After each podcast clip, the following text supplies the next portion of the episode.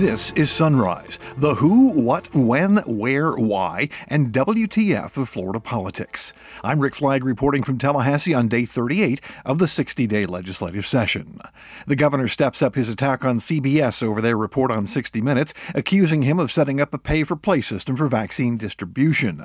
It's important to break down just how false, how thoroughly uh, dishonest it is, because uh, this is bad for our country to have big corporate media smearing for profit just because I'm in the other party than them and using their partisanship to craft narratives regardless of the facts. Ron DeSantis spent almost 30 minutes trashing corporate media and left without taking any questions. He had to get back to the governor's mansion to present the very first Florida Medal of Freedom to legendary FSU football coach Bobby Bowden. The inaugural recipient of the Florida Medal of Freedom is Coach Bobby Bowden, and we're excited for that.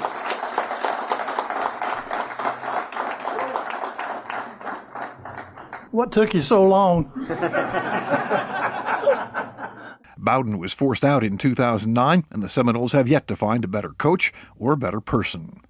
The Senate approves an insurance reform bill. Supporters claim it's the only way to slow the skyrocketing cost of property insurance. Opponents say it's a crisis created by the insurance industry. This bill will reduce rates, and this bill will give homeowners certainty that they're not going to be crushed when they open the envelope and get their insurance renewal this next year. I get it. Floridians get it. And what it is, is the shaft. Wednesday was budget day at the state capitol as the House and Senate took their respective spending plans to the floor.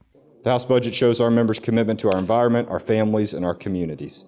This balanced budget reflects our belief that the state should not spend more than it takes in and make strategic investments in Florida's future. We looked at everywhere we could of where we could do efficiencies, looked for redundancies, looked for every moment, every every penny we could squeeze out of, uh, a, was I say, squeeze a dime out of a penny, and everything that we could do to try to make sure that we had a responsible budget. This is just one step in the budget process. Basically, think of it as a dance between two partners who both want to lead.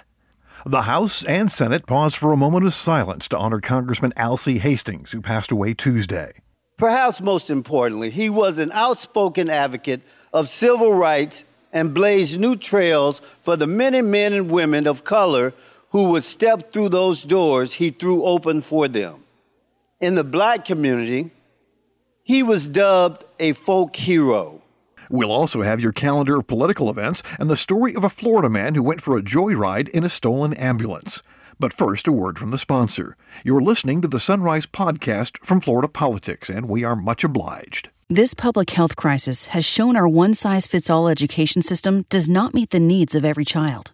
Senate Bill 48 rethinks education and provides needed flexibility for students and families, giving students the tools and resources they need to unleash their potential. You can make a difference and improve our education system by visiting fledreform.com to tell your lawmaker to support SB 48. Paid for by Americans Prosperity, Florida. And now the top stories on Sunrise for Thursday, April 8th. This is National Empanada Day. Originally from Spain, empanadas now exist in over 30 countries in some shape or form. On this date in 1974, Discovery Island opened at Walt Disney World, Florida. In 1986, Clint Eastwood was elected mayor of Carmel, California. You might say it made his day. And in 2019, a record 17 foot Burmese python pregnant with 73 eggs was captured in Florida's Big Cypress National Preserve. First, the COVID casualty update. Florida's Department of Health reporting 5,900 new cases of COVID Wednesday and 42 additional fatalities. Our death toll has reached 34,885.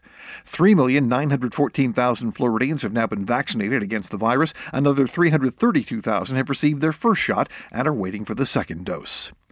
The governor goes on a half hour rant over a story accusing him of playing favorites in the vaccination program, complete with PowerPoint slides on a big screen TV. Ron DeSantis is still fuming over Sunday's report on 60 Minutes, accusing him of pay to play in the way vaccines were distributed at wealthy communities and how Publix ended up with a lion's share of the vaccine. Florida's vaccinated about 3.5 million of our seniors, about 75% of the senior population. We've done it in ways that have been very innovative and, and quite frankly, very successful. And I think because of that, uh, just knowing the landscape we live in now, uh, we become the target of uh, malicious smears, which have fallen apart over the last few days, uh, but I think are even more false than even what most people have even believed already. When you're talking about this ridiculous smear narrative, it's important to break down just how false, how thoroughly uh, dishonest it is, because uh, this is bad for our country to have big corporate media smearing for profit just because I'm in the other party than them and using their partisanship to craft narratives regardless of the facts. So the big lie is that there was some type of conspiracy between Publix, which is our probably most respected company in the state, uh, me about some type of vaccine distribution. That's been debunked. That was wrong. And it's very telling when I was asked at that press conference, I gave a very detailed answer. And that answer was edited out. Every single fact that I discussed was edited out. The fact that Publix wasn't even the first pharmacy to get it, CVS and Walgreens had had it. Uh, the fact that we had had it obviously in hospitals and these other places. The fact that Publix was selected because they were the first pharmacy to raise their hand, that was taken out. The fact that I, when I went down and met with Mayor Kerner, Palm Beach was the one that calculated 90% of their seniors live within a mile and a half of a Publix, and that they cut out 90% because they knew that that would hurt, hurt their narrative. Uh, so everything they left on the cutting room floor uh, was designed to uh, take away all the, the evidence against their narrative. It, it, was malicious what they did. So, so the whole thing is, is a big lie. We know it was a big lie. CBS certainly knew it was a big lie, but that was their uh, goal was just simply to try to smear Florida, smear me, smear whoever they could in the process to try to manufacture it. So the smear is a conspiracy charge, which is obviously BS, but the way they say is exclusive rights to distribute the vaccine in Palm Beach. So this was stated as a fact that is absolutely false.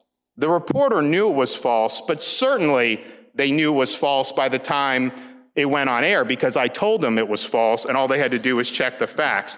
So, did Publix ever have an exclusive deal? Well, the fact is, there was never a deal with the state of Florida and Publix for any of this. No contracts.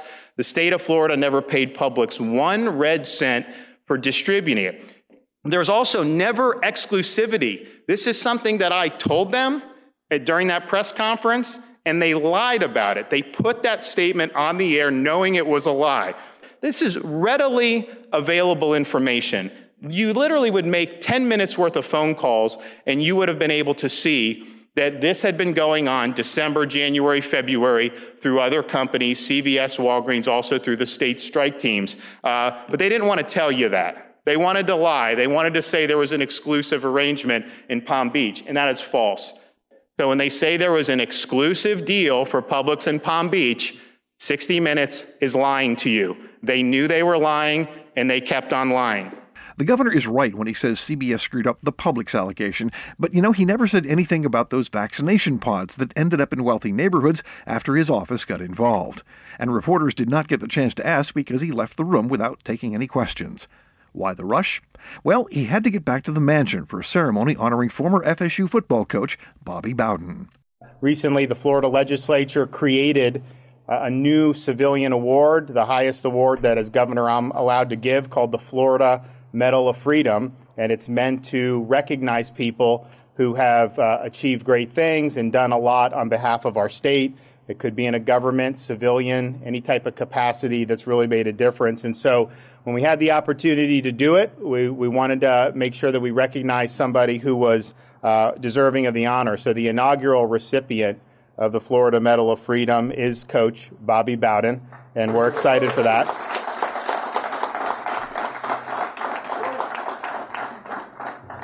What took you so long? I've been around a long time. no, it's good to be here. Now, I got word a month ago or two, couple of weeks ago, that be sure to put this date on your calendar. I said, why? Well, just put it on your calendar. So people kept reminding me of that, but nobody would tell me why. So I didn't know what to expect when I came out here today. But I do want to thank you for coming along, and I, and I could not have received a greater honor than this. And then, of course, to look out there and see my former coaches, they are back over there. You know, I, I get the credit. The head coach gets the credit.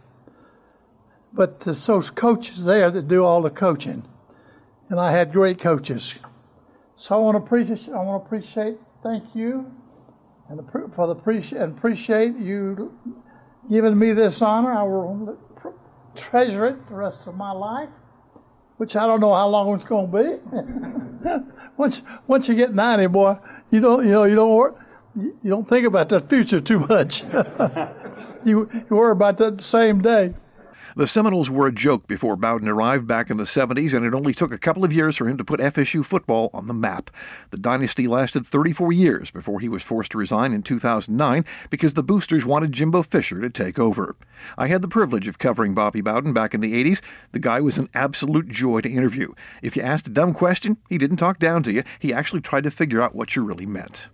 Things are getting hectic over in the legislature. The Senate has passed a big insurance bill that limits payouts for roof repairs and imposes new limits on legal fees. Senator Gary Farmer of Broward has been an outspoken opponent of SB 76 throughout the process, and he did not pull any punches during the finale. He says this bill is the result of a manufactured crisis.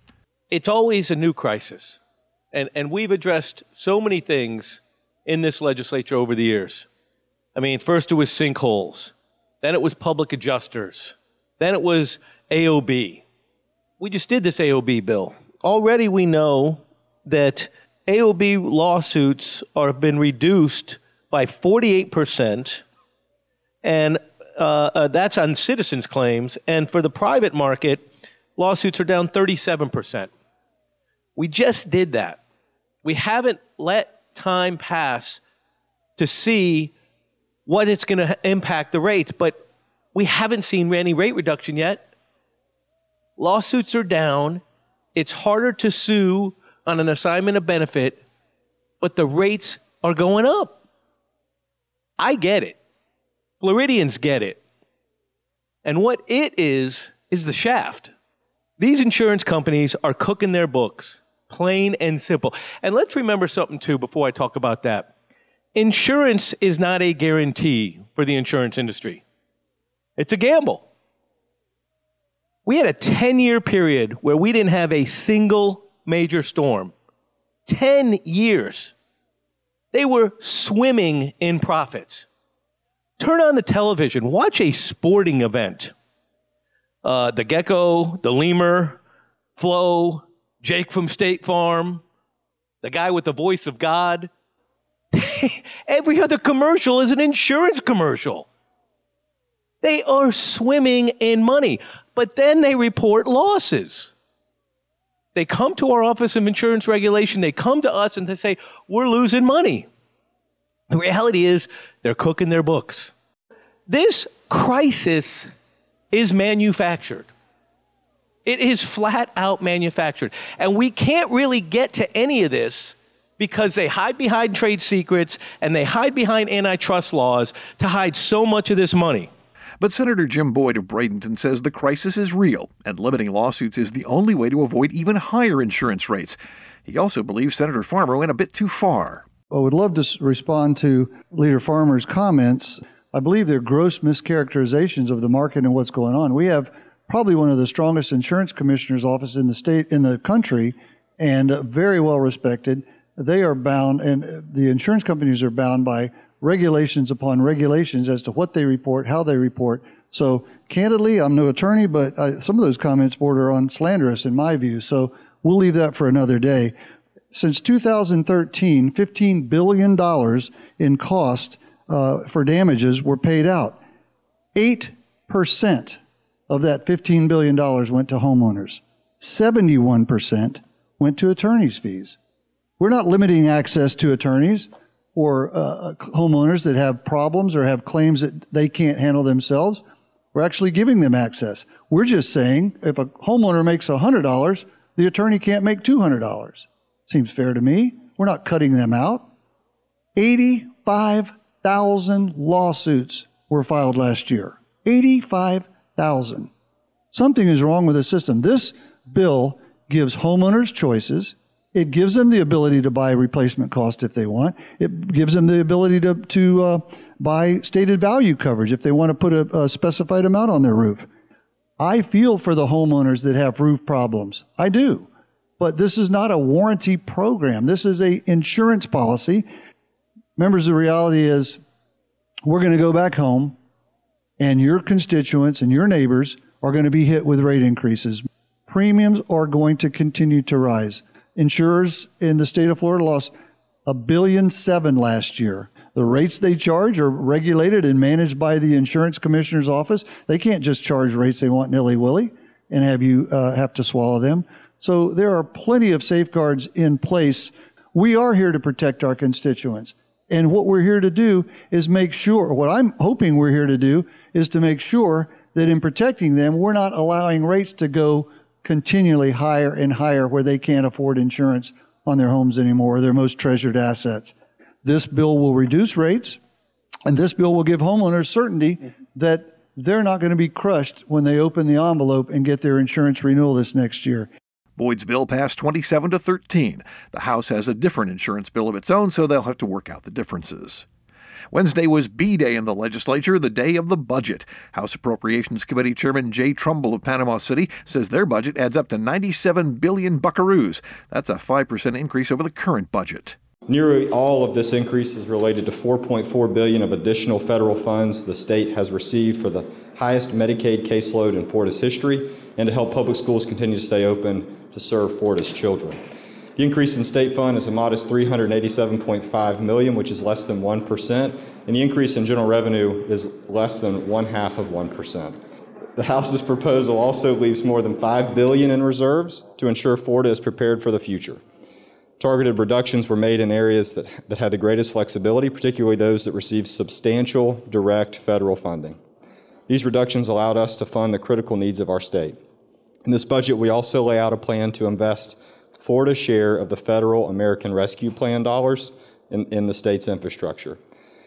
3.5 billion to address deferred maintenance needs in the state and school facilities, 2 billion to offset revenue losses in the state transportation trust fund, 1 billion to fund a new emergency preparedness and response fund, 630 million for environmental pr- programs including beach renourishment, resiliency and septic to sewer conversions. 350 million to increase the budget stabilization fund, 324 million for staffing and information technology for cybersecurity workforce and reemployment assistance, and 140 million in additional funds for the Sadowski Housing Trust Fund. The House budget shows our members' commitment to our environment, our families, and our communities. This balanced budget reflects our belief that the state should not spend more than it takes in and make strategic investments in Florida's future. At the other end of the Capitol, Senate Appropriations Committee Chair Kelli Stargel of Lakeland presided over the introduction of their new spending plan. The Senate's fiscal year 21-22 budget holds 95 billion, a 1.8% increase from the current year, and our reserves total 5 billion, which allows us to responsibly plan for Florida's future. Yesterday, the General Revenue Conference met and increased the anticipated revenues by 2 billion. That is really good news. The downside is that our Medicaid workload has also increased, and additional funding will be needed moving into conference to address this need. Clearly, we continue to see significant fluctuations in revenue and workload estimates, and we do not yet have a full view of the long-term adjustments to our economy. The latest federal stimulus funding includes up to $10 billion for the state of Florida and from the, Amer- from the American Rescue Plan Act. At this time, the Senate budget does not reflect this source of funds, as the specific detail of this relief funding were not available during our initial budget deliberations. This funding consists of non-recurring taxpayer dollars and should not be used for recurring functions of government. We will need to be judicious in determining the optimal use of these federal funds in order to best meet the needs of the citizens of the state of Florida. One of the big concerns in the Senate budget is funding for health care. Senator Aaron Bean of Fernandina Beach chairs the subcommittee that assembles the Health and Human Services budget, and he says they had to make some painful cuts. I wish I could say it had no reductions, but it has reductions. But at the end of the day, I believe that we have a budget in healthcare that is going to provide the health is provide for the healthcare needs of our state. It's a budget of $42.3 billion. Uh, it's an increase of $3.4 billion.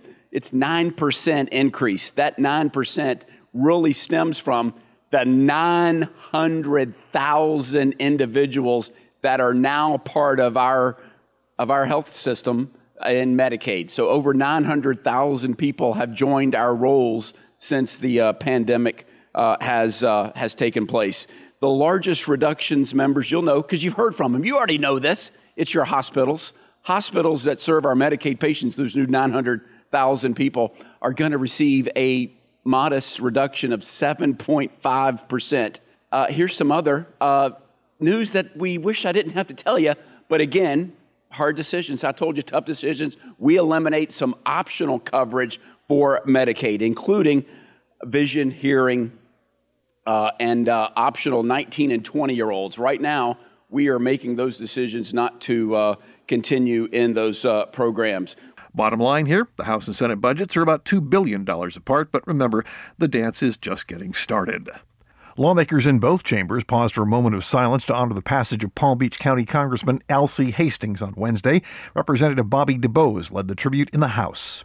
President Carter appointed him to the U.S. District Court for the Southern District in 1979. He was the first African American federal judge in the state of Florida. He was elected to the House, U.S. House of Representatives in 1992 he became one of three black representatives from Florida. This was the first time Florida has sent any black representatives to Washington since Reconstruction. He represented the African American and Caribbean American communities in Broward and Palm Beach counties, speaking for people who needed to be heard but rarely had a voice from one of their own. Representing for those communities became his life goal, and it's the work for which he'll be remembered for decades to come. He spoke from the heart and his gut. He didn't talk in carefully scripted talking points. If he had an opinion, you knew it. His way with words would outrage Republicans and enthrall reporters, but they were always dynamic and he always championed his community back home. He was a complicated man. He was a dynamic, intelligent, fiery, thoughtful man. He was a role model and leader to young people in South Florida for decades, including myself and many others here on the floor today. He was my mentor, my friend, my fraternity brother, my modern day hero. He spoke truth to power, always, and was unapologetic about it. The Senate also honored Hastings. Senator Perry Thurston of Fort Lauderdale described him as a hero and a mentor. A native Floridian, Representative Hastings was our first black federal judge, appointed by President Jimmy Carter in 1979. In fact, that's where I first met him and worked as an intern in 1984 while at the University of Miami Law School. He was a guiding force for my aspiration to serve. He was first elected to Congress in 1992, the first African American elected to Congress since the post Civil War period, and was in his 15th term as member as a member of that esteemed body. He was a proud graduate of Florida A&M School of Law. Perhaps most importantly, he was an outspoken advocate of civil rights and blazed new trails for the many men and women of color who would step through those doors he threw open for them. In the black community, he was dubbed a folk hero. His colleague, former Congresswoman Carrie Meek, once described him as a man who has come up against all the pressures, all the rage, all the racism, all the things that black men have come against.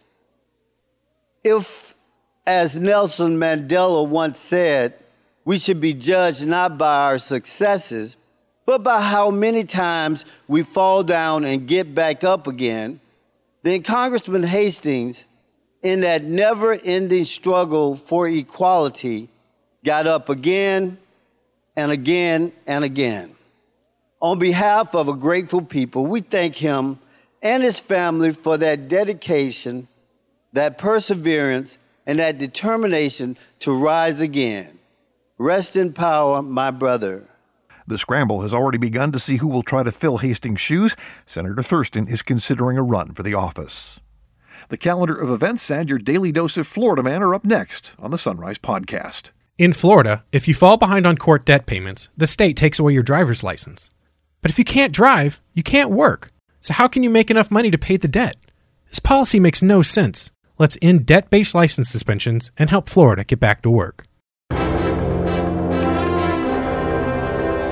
Welcome back to the Sunrise Calendar. The state Supreme Court convenes at 9 to hear arguments in two cases, including an appeal by Barry Noetzel, who was sentenced to death for the murder of a fellow inmate at Mayo Correctional Institution.